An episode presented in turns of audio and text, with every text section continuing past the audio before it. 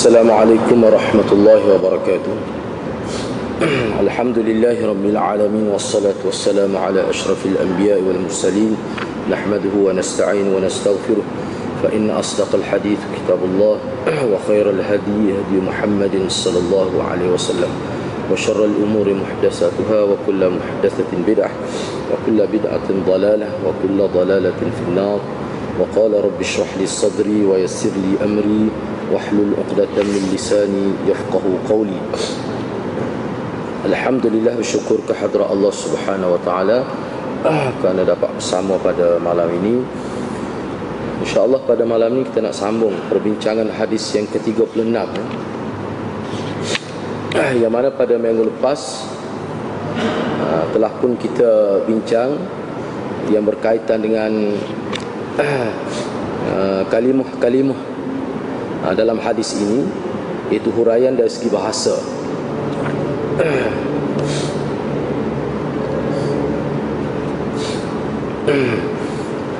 Saya baca sekali lagi matan hadis ini. An Abi Hurairah radhiyallahu an an Nabi sallallahu alaihi wasallam qala man naffasa an mu'minin qurbatan min qurabi dunya naffasa Allah anhu qurbatan min qurabi yaumil qiyamah. Wa man ala mu'sirin yassara Allah alaihi fid dunya wal akhirah ومن ستر مسلما ستره الله في الدنيا والآخرة. والله في عون العبد ما كان العبد في عون أخيه. ومن سلك طريقا يلتمس فيه علما سهل الله به طريقا إلى الجنة. وما اجتمع قوم في بيت من بيوت الله يتلون كتاب الله ويتدارسونه بينهم إلا نزلت عليهم السكينة وغشيتهم, وغشيتهم الرحمة وحفتهم الملائكة وذكرهم الله في من عنده ومن بطع في عمله لم يسرع في نسبه. Diriwayatkan daripada Abi Hurairah radhiyallahu anhu yang diambilnya daripada Nabi sallallahu alaihi wasallam. Kata Nabi bersabda sesiapa yang uh, menyelesaikan ataupun melepaskan daripada mana-mana orang mukmin satu kesusahan malapetaka daripada kesusahan-kesusahan dunia Allah pasti akan menghapuskan menghilangkan daripadanya apa ni kesusahan daripada kesusahan-kesusahan pada hari kiamat. Dan siapa yang mempermudahkan kepada orang yang mu'sir pada orang yang sedang dalam kesusahan pasti Allah akan mempermudahkannya di dunia dan akhirat. Dan siapa yang menyembunyikan keaiban seseorang muslim pasti Allah akan menutupi keaibannya di dunia dan akhirat. Dan Allah akan sentiasa menolong hambanya selama mana hambanya menolong saudaranya. Sesiapa yang melalui ataupun melalui uh, jalan menempuh jalan untuk mencari ilmu Allah permudahkannya jalan ke syurga mana-mana kumpulan yang berhimpun di rumah mana-mana rumah Allah yang mana makna asalnya masjid lah. dalam keadaan mempelajari kitab Allah membaca kitab Allah dan mempelajarinya sesama mereka akan turun ke atas mereka as-sakinah ketenangan dan mereka akan diselubungi rahmat Allah dan mereka akan dihampiri apa ni uh, wahafathumul malaikah dan mereka akan dikelilingi oleh malaikat mana malaikat bersama mereka. Dan Allah akan sebutkan mereka di sisi orang di sisi malaikat yang hampir dengannya. Dan sesiapa yang cuai di dalam amalannya sesiapa waman bata'a fi amali mana sesiapa yang uh, amalan keburukannya telah menyebabkan lemah ataupun melambatkan kenaikan darjatnya maka keturunannya tidak akan dapat menaikkan darjatnya di hari akhirat jadi perkara itu kita akan bincanglah selepas ini Ha, jadi pada minggu lepas kita ha, telah bincang uh, dari aspek bahasa lah tentang hadis ini. Uh, jadi insyaAllah malam ni kita nak sambung sedikit lagi yang berkaitan dengan uh, bahasa yang yatluna. Karena dalam hadis ini disebut Nabi sallallahu alaihi wasallam sebut wa ma wa majtama'a qaumun fi baitin min buyutillah kitab Allah. Tala yatlu asal mana baca lah asal mana dia. Tapi apakah yang dimaksudkan di sini berdasar pada uh, pensyarah-pensyarah hadis. yatluna dengan erti dalam konteks uh, dalam konteks mana hadis ini bererti membaca al-Quran ni saya petik ni berdasar pada beberapa syarah hadis lah yang disebut makna yatluna dalam hadis ini iaitu membaca al-Quran secara beramai-ramai atau secara individu atau seseorang membacanya dan ada orang lain yang mendengarnya boleh juga dengan makna yatlu tu ya Asal makna belajar ialah meneliti dan memfokuskan kepada sesuatu. Ini merangkumi setiap aktiviti terhadap Al-Quran sama ada mempelajarinya, mengajarkannya, memperdengarkannya dan juga mengingatkan orang lain dengan Al-Quran. Termasuk ia telu belaka. Ha, jadi ulama, pensyarah-pensyarah hadis memperluaskan skop lah. Apa makna dia?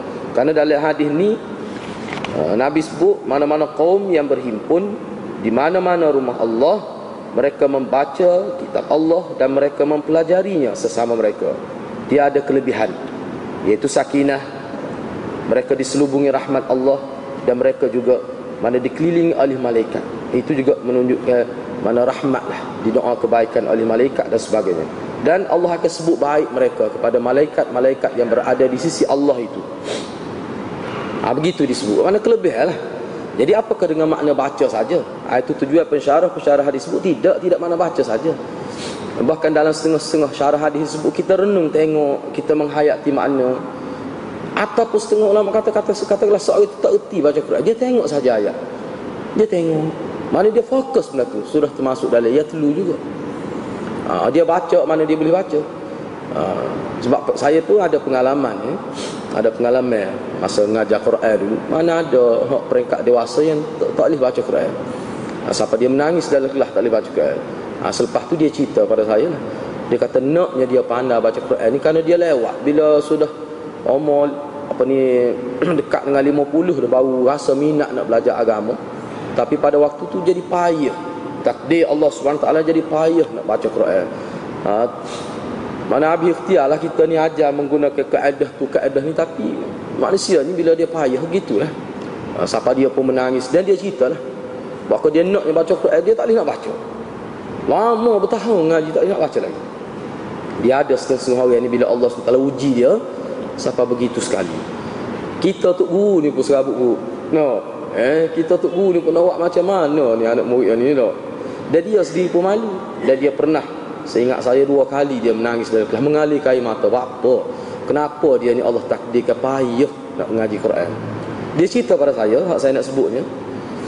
Uh, dia tanyalah. Dia tanya, bagaimana atas saya ni kadang-kadang malas sebelum mungkin dia guru-guru bahasa Inggeris. Pagi-pagi saya tengok Quran. Dia tengok saja. Nak baca tak erti. Dia nak baca takut salah. Dia kelih. dia nak baca takut bunyi berlafaz itu takut salah. Moga dia ngaji dalam kelas. Kita duk tegur semua ni tu pilih-pilih dah tegur tu. Jadi dia tengok saja. Ha, sedihlah dia nak ayat ni. Sebenarnya termasuk juga, boleh juga. Ha, kira sebagai ya telu juga tu. Termasuk juga. Saya kata tak apa, termasuk juga tu. Boleh. Usaha ke arah tu, tengok saja. Ha, tapi kalau usaha lah belajar, tu memang dia ada usaha belajar. Ha, mana isteri dia ustaz dah. Tapi tak boleh dia ngaji dengan bini, jadi baik anak murid, tak boleh. Dia ngaji dengan bini dia halah. Kalau bini jadi tok guru ni tak boleh pergi. Sampai isteri dia mari jumpa saya dia kata backing dia kata. Kalau kita ngajar di rumah jadi backing.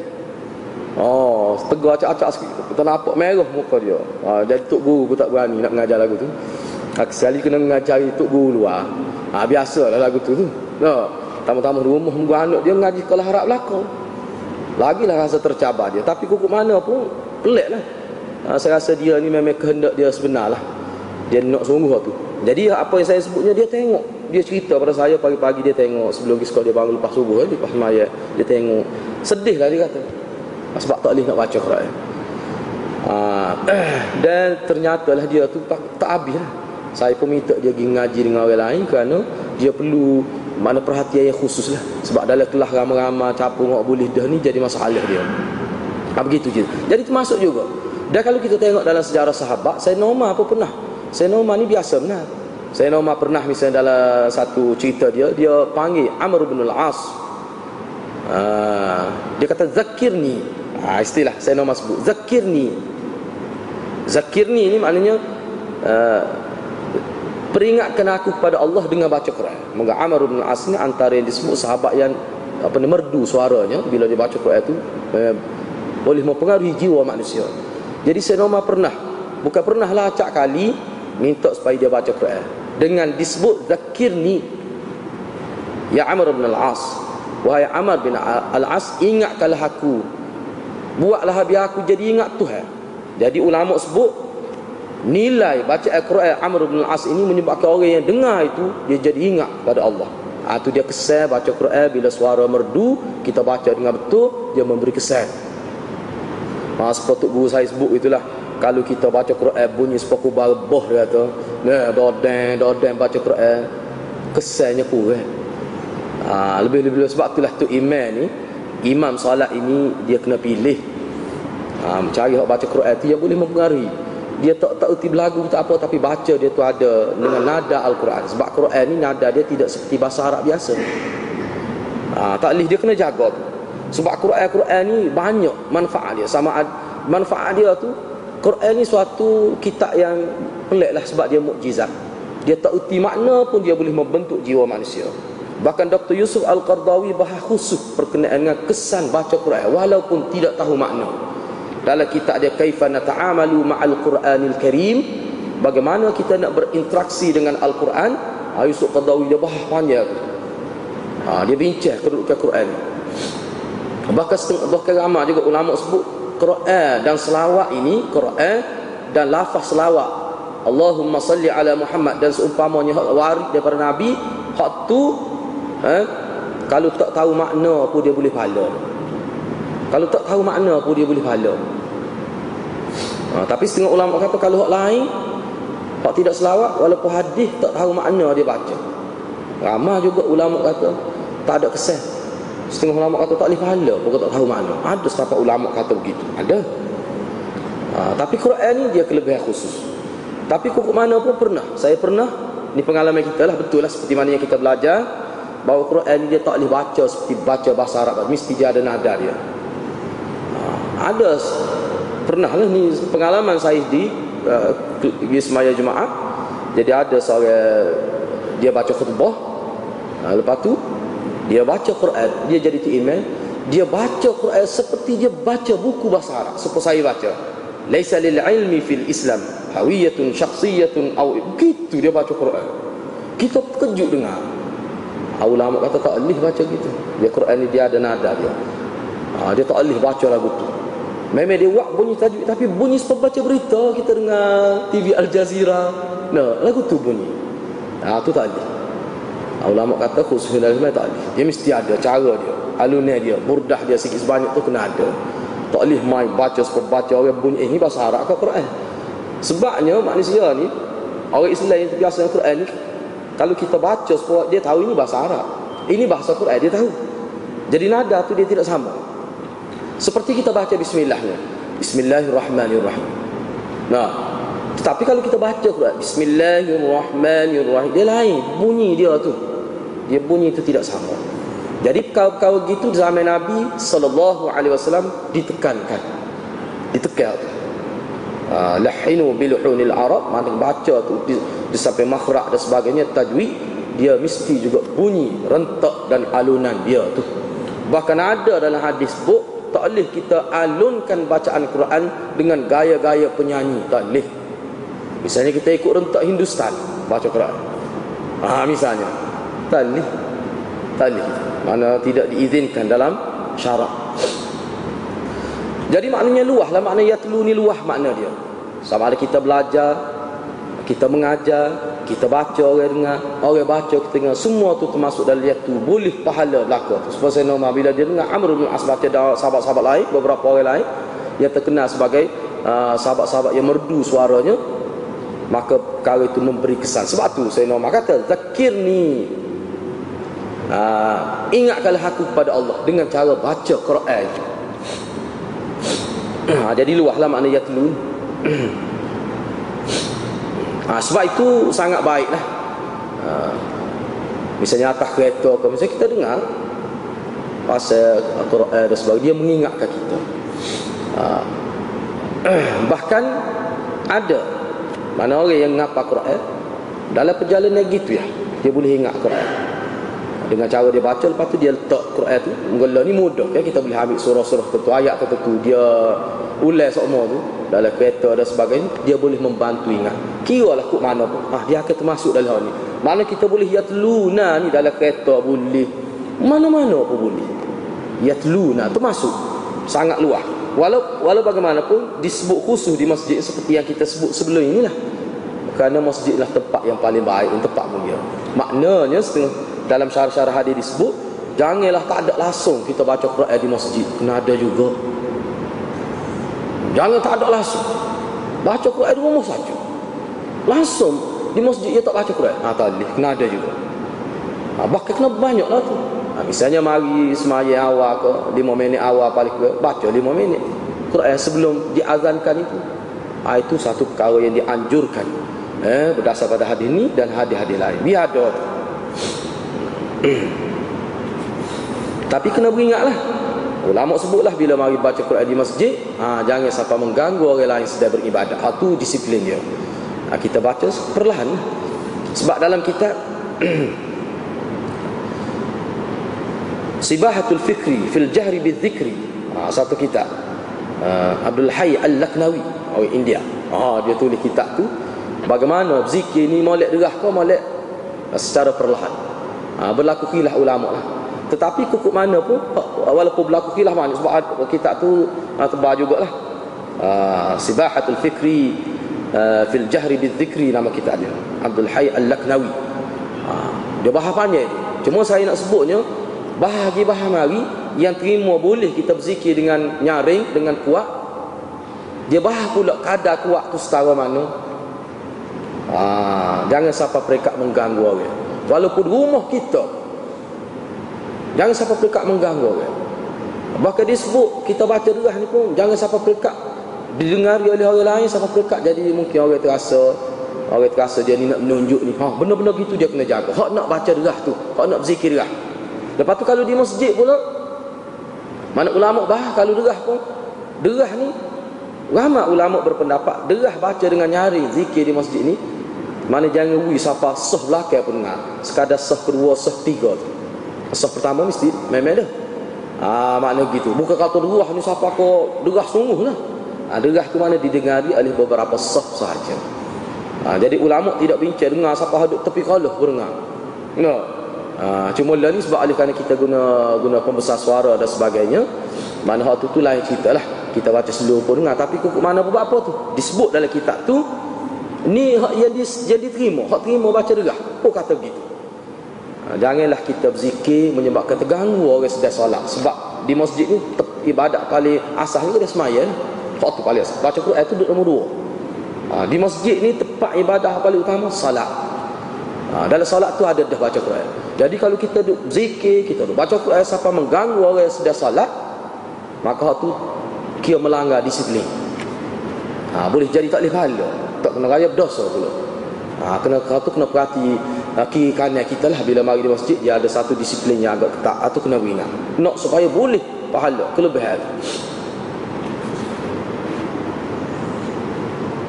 Ha, begitu juga disebut dalam kitab tu juga kita memperdengarkan bacaan di corong-corong uh, speaker ni kita kata tak di masjid ni kan. Hak tu pun dia ada hak dia juga. Uh, dia ada hak dia juga Mana jangan siapa mereka mengganggu. Walaupun setengah kata uh, Kalau kalau dok tak apa tu Setengah kata Mana kalau tak tak payah tak apa. Tapi kalau orang kata boleh pun sekadar itulah. Siapa mengganggu orang tak boleh. Lebih-lebih lagi misalnya waktu subuh dan sebagainya. Nah uh, Sebab ada setengah-setengah masjid tu Siapa mereka Mana anak kecil tu Umur dua tahun Nak tidur tak boleh. Maka siapa tahap tu Budak kecil Yang tidak mukallaf. Siapa terganggu Memang degah semua lah Beberapa butik kapur boleh dengar lagi. Ada di masjid satu siapa pekat tu dalam pekoh mana-mana pun dia kata tak boleh. Tak boleh siapa pekat itu. Jadi tak timbul lah isu masalah orang kafir, marah ke apa. Dia kalau perlahan ni saya rasa tidak timbul masalah lah. Dia kalau derah sangat tu timbul masalah. Sebenarnya dalam pekoh pun dibahas. Ini sebagai peringatan lah. Nah, benda baik yang kita nak buat pun kalau tidak tahu cara, dia akan jadi tak molek juga. Ha, jadi, no ayatnya luah maknanya yatlu ni luah. Ha, tak semesti kita baca, menghayat. Ha, sebabnya asal asal makna belajar. Aslud dirasah.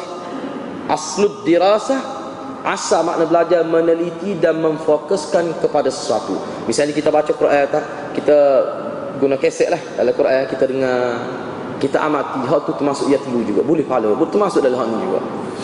Ha, gitu. Itu dalam huraian hadis disebut gitulah asalnya as-sakinah dalam hadis ini Nabi sallallahu alaihi wasallam perkataan as-sakinah yang biasa ini menjadi satu istilah dalam syariat kita menjadi istilah dalam agama kita. Sakinah. Uh, turun sakinah ketenangan. Apa maksud sakinah ini? Yang biasa diterjemah as-sakinah ini dengan erti ketenangan jiwa. Ibnu Qayyim Al-Jauzi Ibnu Qayyim Al-Jauziyah menyebutkan dalam kitabnya I'lamul Muwaqqi'in. Sebab dia ni sebenarnya Ibnu Qayyim antara orang tasawuf dia sepatut guru dia lah. Ha, Imam Ibnu Taimiyah ni seorang tasawuf besar semua. Ha, dia bukan tolak tasawuf. Dia bukan tolak tarikat. Tetapi dia berjuang menentang tarikat-tarikat dan tasawuf yang tak betul tapi dia ni dalam kitab-kitab dia kita tengok dia ni ahli sufi sebenarnya. Hidup secara zuhud. Makan apa tak cara belah mana dalam perjuangan di Ibn Taymiyah. Ni anak murid dia lah di Ibn Qayyim ni. Anak murid Ibn Taymiyah ni eh? Ha tu. Dia. Jadi Ibn jadi dalam kitab dia bahas ni benda-benda gini. Ha dari sudut kesufian. Jadi kalau kita baca kitab dia dia duk tentai dia duk kata sesak ni ni pok-pok yang tolak cara hidup Nabi. Nak ambil tasawuf menampilkan satu cara hidup yang berlainan secara total dengan cara hidup Nabi. Ini tasawuf yang tidak boleh diterima sebab tasawuf ke tarikat ke kalau tidak bercanggah dengan tata cara Nabi maka hak itu diizinkan boleh. Ha, jadi maknanya kita kena tahulah. Jadi asas ilmu asas pengamalan kita Quran dengan hadis. Jangan tinggal tu. Kalau tinggal tu dia boleh rosak.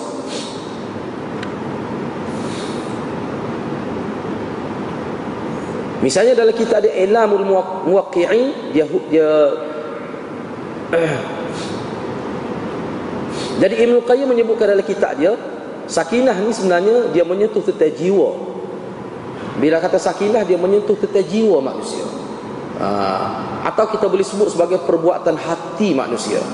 Sakinah itu dan dia menjurus kepada tetap pendirian. Kalau kita doa Allahumma tsabbit qalbi ala dinik. Ha tu. Ha tu lah. Kita doa kan Allahumma tsabbit Ya Allah teguhkanlah hati-hati kami di atas agama kau. Itu sakinah. Ya? Mantap jiwa. Tidak gundah gulana ditimpa kesusahan dan sebagainya. Ha, ini jiwa sahabat Nabi beginilah. Tak usir sikit abu dia. Asal kedudukan sakinah ialah dalam jiwa manusia. Memang asal sebab dia perbuatan hati. Sakinah ini asalnya dalam jiwa manusia. Namun bila sakinah itu subur membesar dalam jiwa manusia kesannya akan tampak pada anggota lahir manusia tetapi sakinah ni walaupun kedudukan dia tempat dia dalam hati tetapi kita boleh nampak kesan daripada sakinah itu pada anggota lahir manusia. Nampak? Sakinah akan mententerangkan jiwa yang keluh kesah dan tidak tetap keputusan. Sakinah ini. Seterusnya disebutkan lagi. Ini Ibn Qayyim lagi sebut ni ya. Kebaikan atau kesan sakinah adalah dapat menerima secara puas hati. Saya terima puas hati makna redha. Tanda seseorang yang ada sakinah dalam hati dia, dalam jiwa dia, dia boleh menerima secara puas hati segala fakta agama dan dapat menurut perintah agama dengan senang hati. Kita kena ingat ni kita hurai Ibn Qayyim menghuraikan makna sakinah dalam konteks bahasa syariat. Kerana ini adalah bahasa agama Sakinah ini Sebab kalau kita tengok dalam komus biasa Mana tu ni Diam ha, Tidak nampak ha, Menggelabah. Sekadar itu sahaja dari segi bahasanya. Ini bahas dalam konteks istilah syariat. Sakinah akan menghasilkan kekhusyukan. Ha, Jadi khusyuk dan tawaduk lah. Sebab khusyuk ni dia lebih bersifat dalaman. Tawaduk ni dia ber, lebih bersifat luaran. Ha. nekat jiwa dan sentiasa mengingati Allah subhanahu wa ta'ala. Walaupun dalam kitab-kitab lain ada sebut lebih lagi bukti sakinah seseorang itu jadi nekat jiwa tu maknanya ibadat dia itu istiqamah. Ada juga disebut begitu. Ha, ni saya ambil soal ya. nekat jiwa dan sentiasa mengingati Allah Subhanahu Wa Taala. Dari mana punca sakinah? Sakinah ini boleh menjelma dalam diri kita sehingga terkeluar dalam bentuk perbuatan-perbuatan yang positif dalam konteks hubungan kita dengan Allah Subhanahu Wa Taala dan hubungan kita dengan makhluk. Tetapi sakinah ni punca dia mana punca sakinah ialah kerana seseorang dikuasai oleh muraqabatullah. Dia ada perkaitan muraqabatullah. Muraqabatullah ni kan kalau kita belajar dia ada dua bentuk. Mana kita yakin Allah melihat kita. Kita yakin. Ha, kita yakin. Ha, tahu tu suku yakin. Ha, sehingga timbul satu peringkat seolah dia nampak Tuhan. Ha, dia nampak Tuhan.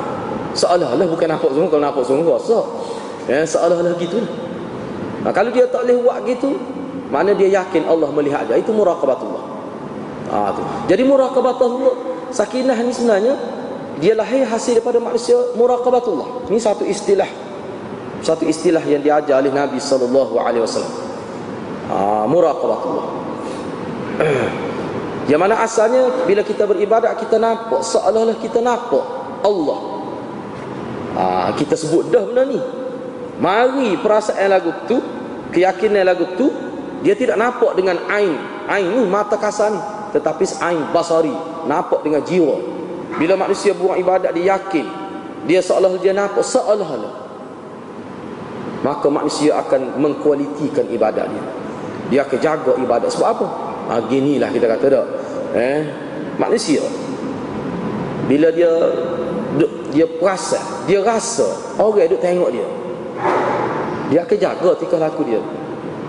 Dia akan jaga perangai dia. Dia akan sembunyikan keburukan yang ada. Ha, tu sifat manusia begitu.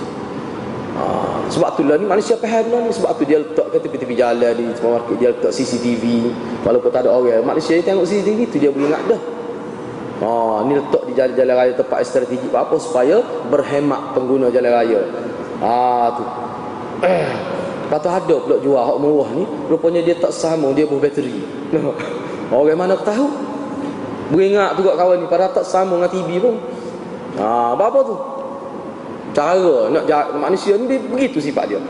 Ha, jadi kita mudah faham lah. Ajak agama mudah faham dengan teknologi dia membantu kita faham. Ha.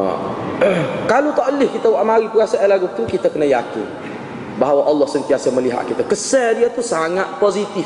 Manusia akan jaga diri dia. Tak akan buat maksiat kalau dia yakin. Mari semua telitah. Sebab tu ulama kata kemuncak zikrullah ni muraqabatullah. Eh? Muraqabatullah telah kemuncak zikir. Ingat sama tu ada keadaan Ya, mari sama telita Allah tengok kita, Allah tengok kita. Dan ulama sebut juga dalam konteks ni sebanyak mana terlitah di benak manusia, di hati manusia Allah melihat dia. Yakin Allah melihat dia. Mari sama telita. Sebanyak itulah manusia dapat pahala. Dan manusia meningkat darjah pun semakin banyak benda tu lahir dalam jiwa dia semakin tinggi kedudukan dia di sisi Allah Subhanahu Wa Taala. Yang mana Ibnu Qayyim sebutkan lagi dan sampai satu peringkat sampai satu peringkat bila benda ni sentiasa bermain dalam jiwa dia sampai satu peringkat dia akan terbentuk pula sifat malu kepada Allah ah, maqam haya kalau orang ngaji tadi dia panggil maqam haya satu maqam malu kepada Allah ah, dan malu ni sebab manusia kita kata manusia malu kepada seorang dia tak akan buat benda yang orang tu tak suka. Ah, bahkan kita kata jirit semuk tak aku depan orang dia malu. Begitulah manusia. Dan dengan Allah ini bila dia malu kepada Allah Maka hidup dia akan jadi positif. Dia akan jaga amalan agama. Dia akan kualitikan ibadat dia dan sebagainya. Dan ini peringkat tinggi. Bahkan kata Ibn Qayyim lagi Sakinah tidak akan tercapai tanpa muraqabatullah Tak mungkin akan tercapai sakinah Kalau tidak ada muraqabatullah Tidak ada teringat pada Allah Yang sentiasa melihat kita. Tak ada mari perasaan itu Tidak terlintas dalam jiwa kita maka manusia tak akan mari sakinah itu tak akan mari. Ha, ini kata Ibnul Qayyim Al-Jauziyah. Ha, seterusnya. Dalam hadis ini Nabi SAW menyebutkan zakarahumullahu fi man indah. Ini salah satu kelebihan. Ha, bila manusia itu kelebihan penuntut ilmu. Yang disebut dalam hadis ini kelebihan menuntut ilmu. Khususnya ilmu agama lah. Ha, antara uh, di hujung hadis tu ha, selepas tu ada lagi nabi sebut yang lain.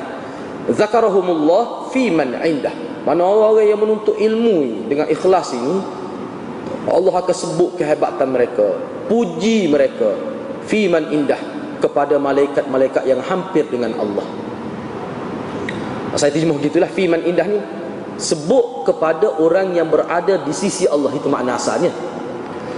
Dengan erti Allah Subhanahu wa taala memuji mereka yakni penuntut-penuntut ilmu di hadapan para malaikat muqarrabin yang rapat dengan Allah yang berada di sisi Allah Subhanahu wa taala. Dan menyatakan ketinggian kedudukan mereka yakni penuntut-penuntut ilmu ini adalah pernyataan darjat dan kedudukan penuntut ilmu bukan pernyataan Allah SWT bertempat dan berarah. Ha, ni jadi Allah jadi Nabi sebut dalam ni Fiman indah maknanya malaikat yang berada di sisi Allah. Apakah dia merujuk Allah ni bertempat Allah ni berarah Ada jihad? Tidak. Jangan kita faham gitu. Kalau kita faham gitu Mana Allah ni seperti kita. Allah mengambil ruang. Sifat benda mengambil ruang ni Dia tak boleh mengambil semua ruang. Misalnya bila saya berada Di hadapan hadirin dan hadirat Maknanya saya mengambil ruang Posisi saya di sini. Maka saya tidak ada di ruangan-ruangan lain. Itu makhluk lagu tu. Kalau kita kata Allah mengambil ruang berada dekat itu benda secara majas kita pakai secara itu bukan hakikat. Kalau pakai hakikat boleh masuk akidah. Tidak makna begitu. Jadi hal ini untuk pernyataan darjat dalam bahasa yang kita faham. Sekadar itu sahaja. Nak ayat kedudukan orang ilmu mana orang malaikat yang rapat dengan Allah Subhanahu Wa Taala. Hak tu Allah cerita pada demo-demo tu kepada malaikat-malaikat bahkan dalam syarah hadis disebut dipuji penuntut-penuntut ilmu. Allah yang puji Allah yang puji. Ha, Ini satu kelebihan. Man bata'a. Ha, Man bata'a. Dalam hadis ni ada sebut akhir tu. Uh, Nabi sebut Man bata'a bihi amalu Lam yusri' bihi nasabu Apa maksud dia Amalan keburukan telah melemahkannya Menyebabkan terbantuk pergerakannya Untuk mendapat darjat yang tinggi dalam agama dan kebaikan dan kebaikan keturunannya tidak dapat membantunya pada hari akhirat. Jadi, jadi sini dalam huraian dalam huraian pesyarah-pesyarah hadis disebut katakanlah seseorang itu semasa hayat di dunia tu dia amalan dia amalan buruk. Amalan yang bersifat maksiat, tidak ma'ruf.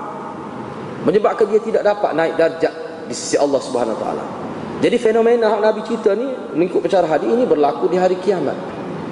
Ha, bila-bila di hari kiamat bila ditimbang amalan dia sebab amalan itu amalan buruk amalan sim maknanya amalan buruk Nabi kata keturunan dia baik setahu mana misalnya anak tok guru anak tok lebah keturunan dia baiklah kau tapi dia tidak baik apakah keturunan dia dapat bantu dia untuk naik darjat di hari akhirat dalam keadaan amal amalan dia tu terlalu sedikit yang baik bahkan banyak yang buruk Nabi kata tak dapat mana keluarga kita tak boleh nak beri syafaat kepada kita ini secara umumnya gitulah secara umumnya gitu Nah, secara umumnya gitu. ha, tak ni. Jadi hak ni ni sebenarnya Nabi sallallahu alaihi wasallam Nabi sallallahu alaihi wasallam nak sebut tentang kedudukan amalan manusia itu. Nabi nak menyentuh tentang kedudukan amalan manusia. Ha, kena ingat tu. Jadi janganlah kita berasa bangga dengan keturunan kita sehingga kita berpada dengan uh, keluarga kita, berpada dengan keturunan kita baik. Jangan. Kita kena bersyukur dengan keluarga kita yang baik. Kita kena bersyukur dengan keturunan kita yang baik. Tapi itu bukan memadai untuk menyelamatkan kita di hari akhirat. Tidak memadai. Nah, seterusnya makna umum hadis ini sebab saya tidak banyak uh, dia punya tak sempat banyak nak taik jadi rasa ni memang terbatas sebenarnya uh, jadi kita pun habis setakat makna umum hadis baik kita nak tengok sentuhan hadis ini secara umum makna hadis ini secara umum melalui hadis ini para ulama telah menyenaraikan empat perkara ha. Hadis ini menyentuh empat perkara penting Yang merupakan tanggungjawab kemasyarakatan mengikut acuan Islam Walaupun ada lagi perkara-perkara lain yang disebut Tapi dalam konteks masyarakat ha, ni. Hadis ini menyentuh empat perkara penting yang merupakan tanggungjawab kemasyarakatan mengikut acuan Islam. Yang pertama Membantu menghilangkan kesusahan orang lain Seperti yang kita bincang tadi eh? Dia membantu menghilangkan kesusahan orang lain. Yang saya sebut sebelum ni sifat mana kekitaan. Sifat kekitaan bukan sifat keakuan. Ha, membantu menghilangkan kesusahan orang lain. Ha, jadi dalam konteks membantu menghilangkan kesusahan orang lain ni banyak jenis banyak banyak bentuk lah sama ada kita sendiri dia termasuk belaka sebab hal ini ada dihurai oleh ulama ni. Apakah kita sendiri kena bantu dia? Kita sendiri kena turun pada bantu dia? Ataupun kita duduk rumah kita melalui telefon. Boleh belaka asalkan melalui usaha kita maka kita dapat menghilangkan kesusahan orang. Maka kita termasuk dalam hadis ni. Ha, termasuk dalam man nafasa an mu'minin kurbatan min kurabi yaw min kurabi dunya itu. Termasuk. Termasuk dalam hadis Kira lah aku ke mana? Guna modangi Telefon minta tolong gini dia susah ni kita Kita jawab kira. Kita jawab kira. Ha, Sebab saya ada seorang sahaja gini. Perangai gini Ingat lagi. Siapa kali ni ingat lagi? Ha? Ha, Pernah. Ha, Saya pergi dengan dia Ke satu kampung ni cerita dia. Pelik lah ni. Kita tengok dia biasa ni Manusia ni ada Tuhan nak kelebihan. Lepas tu dia mati takdir. Cerita dia ingat lagi pakai ni kecil ya tuan dia. Saya ingat lagi. Siapa orang kampung dia memang sebut semua orang kampung sebut dia ni budak baik. Tak ngaji agama. Dia pernah pergi jalan ke satu kampung tu lah. Dengan saya. Kebetulan lagi tu macam mana tak tahu. Singgah sebuah rumah tu. Kau itu susah lah. Susah sungguh. Ha, susah sungguh orang tu apa ni janda. Ada anak ramah. Tak ada siapa bantu dia. Susah sungguh. Kita pun kelis sedih jadi bila balik rumah tu dia royak saya dia kata eh dia kata saya uh, tak lena tidur, tak lena tidur, duk teringat kepada keluarga tu susah. Saya kata gini ya kalau entah sempat, kalau entah boleh bantu, moleklah bantu dia. Dia kata nak bantu macam mana kita pun susah. Kita pun tak ada duit. Uh, jadi saya kata gini lah awak fikirlah macam mana pun cari orang lain tak apa bantu dia cuma usaha usaha buat dia ni dia jumpa beberapa hari dia cakap tu saja dia pergi jumpa badak NGO tu jumpa Tok Ngulu habis akhir sekali dibantu lah. Mana hasil usaha dia? Ada beberapa badak NGO bantu bagi duit tiap-tiap bulan. Patu urus apa sekolah anak ni dah baik baiki rumah tu sebanyak. Kira-kiranya senang. Dan dibui perlu kerja pada ibu tunggal itu. Katanya lama dah hidup terbiar gitu kita tengok rumah pun kita boleh bayar dah. Ah, tu. tak lama lepas tu meninggal dia. Meninggal dia ha, tapi kalau kita tahu selepas tu sebab kita telah ada urusan di kampung tu. Memang orang puji belakang ha, benda-benda gitu. Ha, jadi itu amal besar tu. Walaupun dia tak boleh bagi tapi selesai anak persekolahan anak-anak janda tu. Dan janda tu sendiri pun dapat bayar dia tiap bulan. Ha, dia pergi jumpa lah pergi jumpa ayat banyak dia pergi jumpa kan sibuklah dia ni. Ha, lepas tu perempuan tu pun saya dengarnya dapat kerja. Hasil usaha dia ha, Ini satu kerja yang baik lah. Ha, Mudah-mudahan dia termasuk kelebihan Seperti yang disebut dalam hadis ini. Yang kedua Membantu meringankan kesusahan orang lain. Hak ni membantu meringankan. Hak yang pertama tadi Hilang tu jadi tak ada Jadi senang Asalnya susah Hilang kesusahan. Hak yang kedua ni Mana lebih ringan? Tidak hilang kesusahan Tapi ringan kesusahan. Ada kesusahan Setengah-setengah kesusahan tu Payah nak hilang ha, Tapi kita meringankan. Ha, Hak ni luah Ha, ini ulama kata luah makna meringankan ni luah. Sekali kita memberi semangat pada dia, memberi nasihat pada dia, memberi kaunseling pada dia. Apa saja yang kira-kiranya boleh meringankan bebanan jiwa dia. Apa saja. Ha, misalnya dalam hadis Nabi banyak Nabi sebut bila jumpa orang sakit jangan sebut benda-benda yang tidak menyenangkan dia. Ini termasuklah meringankan beban dia. Bahkan kita pergi saja. Setengah-setengah bila kalau sayang kita sakit kita pergi ziarah dia dia rasa kena. Kalau sakit-sakit sedikit pun sebelum ni tak kecek pun jadi kecek jadi lega, lega kita kata. Dengan kita ziarah dia termasuk juga ni. Jadi ringan bebanan dia. Sebab sakit-sakit ni suatu bebanan.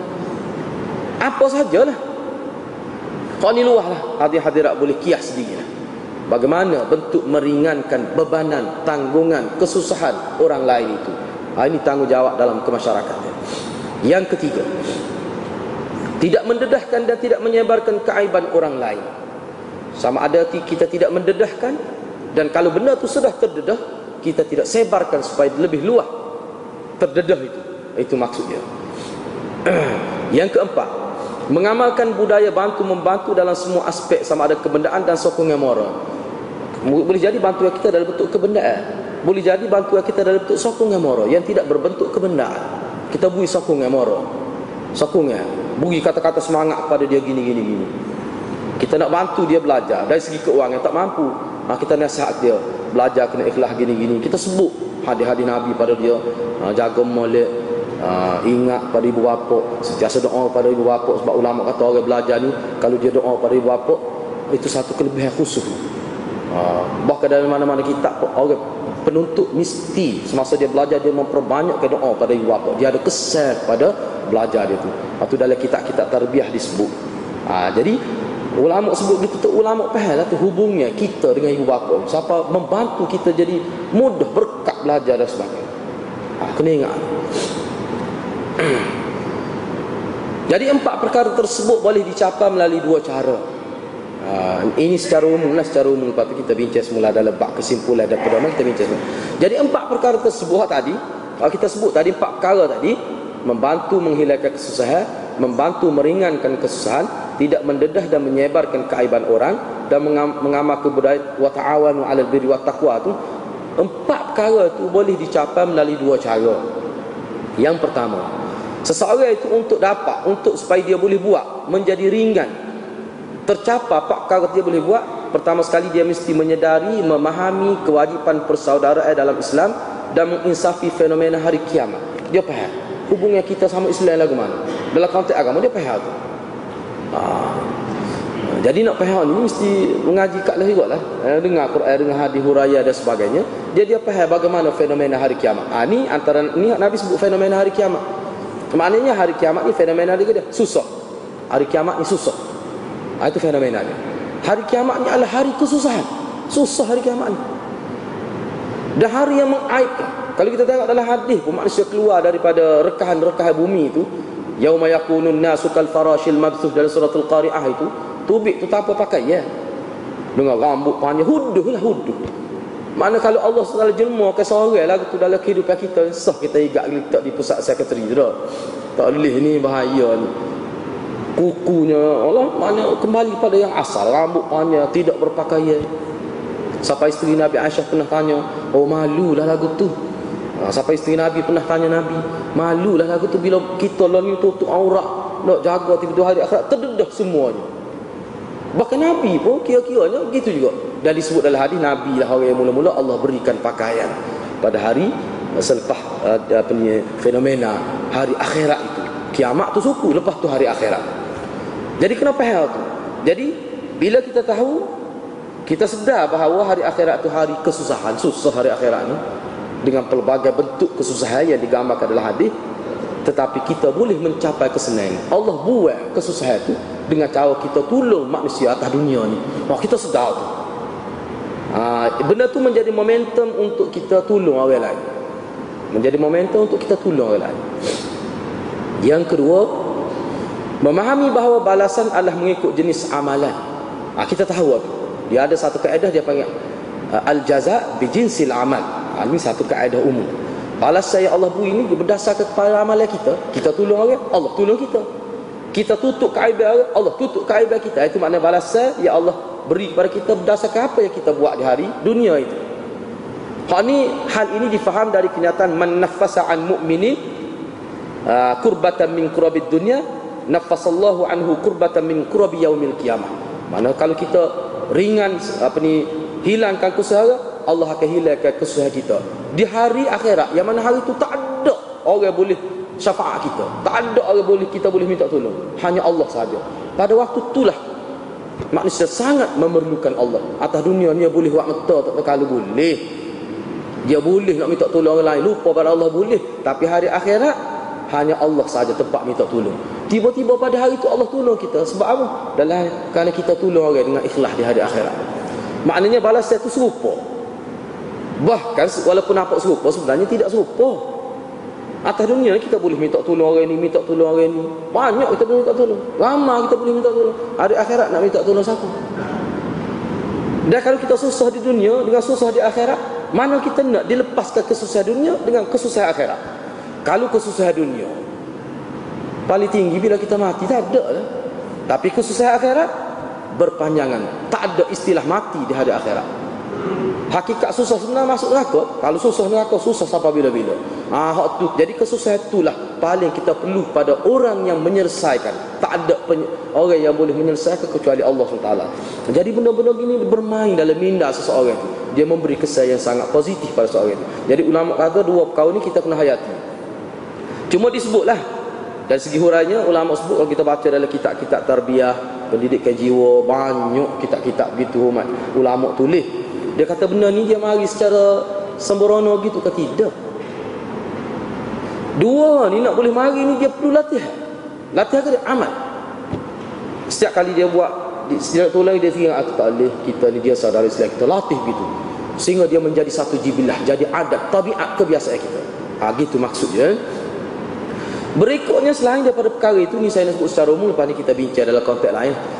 Berikutnya Nabi SAW menyentuh pula berkenaan aktiviti menuntut ilmu di akhir ni.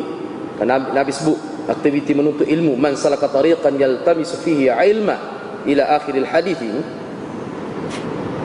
berkumpul membaca Al-Quran dan mempelajarinya dan dikaitkan khusus aktiviti ini dilakukan di masjid seperti yang kita bincang dan yang terakhir sekali Nabi SAW menyentuh pula tentang perkara penting yang berkait dengan pembalasan dan pembentukan nilai dan darjat seseorang di dunia dan di akhirat iaitu amalan ma'ruf yang dilakukan dan dalam masa yang sama menyedarkan manusia bahawa keturunan dan pangkat tidak berguna di hari akhirat untuk menaikkan darjat seseorang. Oh ini Nabi sebut di ujung hadis ini. Jadi seseorang itu katakanlah wa man bata'a bihi 'amalu. Jadi lambat, jadi lemah dia tak leh. Bila hari akhirat kata dia tak dapat dan kedudukan yang tinggi itu kerana amal dia lemah, kurang amal dia baik di hari akhirat. Apakah keturunan dia yang baik? Apakah pangkat yang begitu tinggi yang dicapai di hari dunia itu boleh membantu dia? Nabi kata tidak tali. Ah tu hak ni Nabi nak hantar nak memperingatkan kita nak mentazkirah kita supaya kita ingat eh inna akramakum indallahi atqakum. Ah la, dalam hadis sebut kan Allah tidak melihat kepada rupa parasku.